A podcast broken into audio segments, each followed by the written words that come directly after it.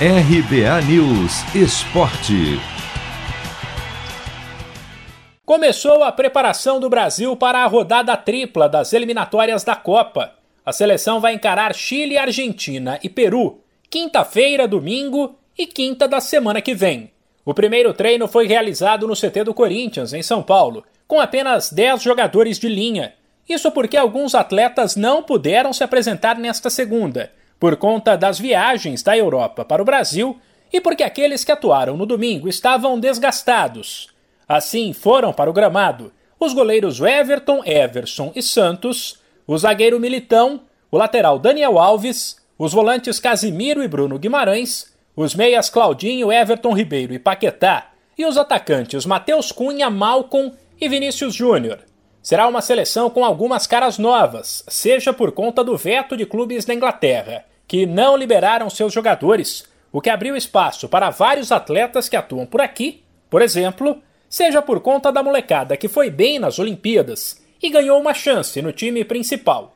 Caso do lateral Guilherme Arana, que falou sobre o reencontro com vários companheiros da conquista do ouro e avaliou que o entrosamento entre eles pode fazer bem para a seleção. Sim, ajuda bastante. A gente conhece os jogadores, a, a forma que eles gostam de jogar e também feliz, né, de, de poder reencontrar.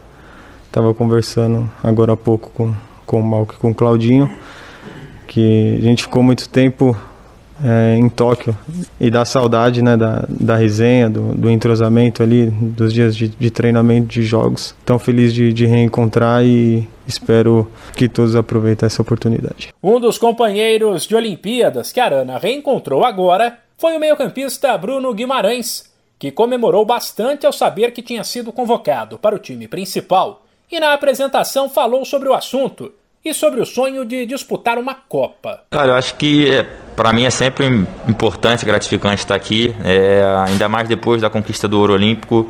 Foi realmente marcante o que a gente fez, então a expectativa estava muito alta para vir para essa convocação. Então foi um desabafo ali, é, é, a felicidade de estar vestindo a camisa do seu país, de estar cada vez mais próximo de realizar seu sonho. Enfim, acho que explica um, explica um pouco disso tudo. O Brasil treina no CT do Corinthians novamente na tarde desta terça e na manhã de quarta, antes de viajar para Santiago, palco do duelo com o Chile, na quinta. De São Paulo, Humberto Ferretti.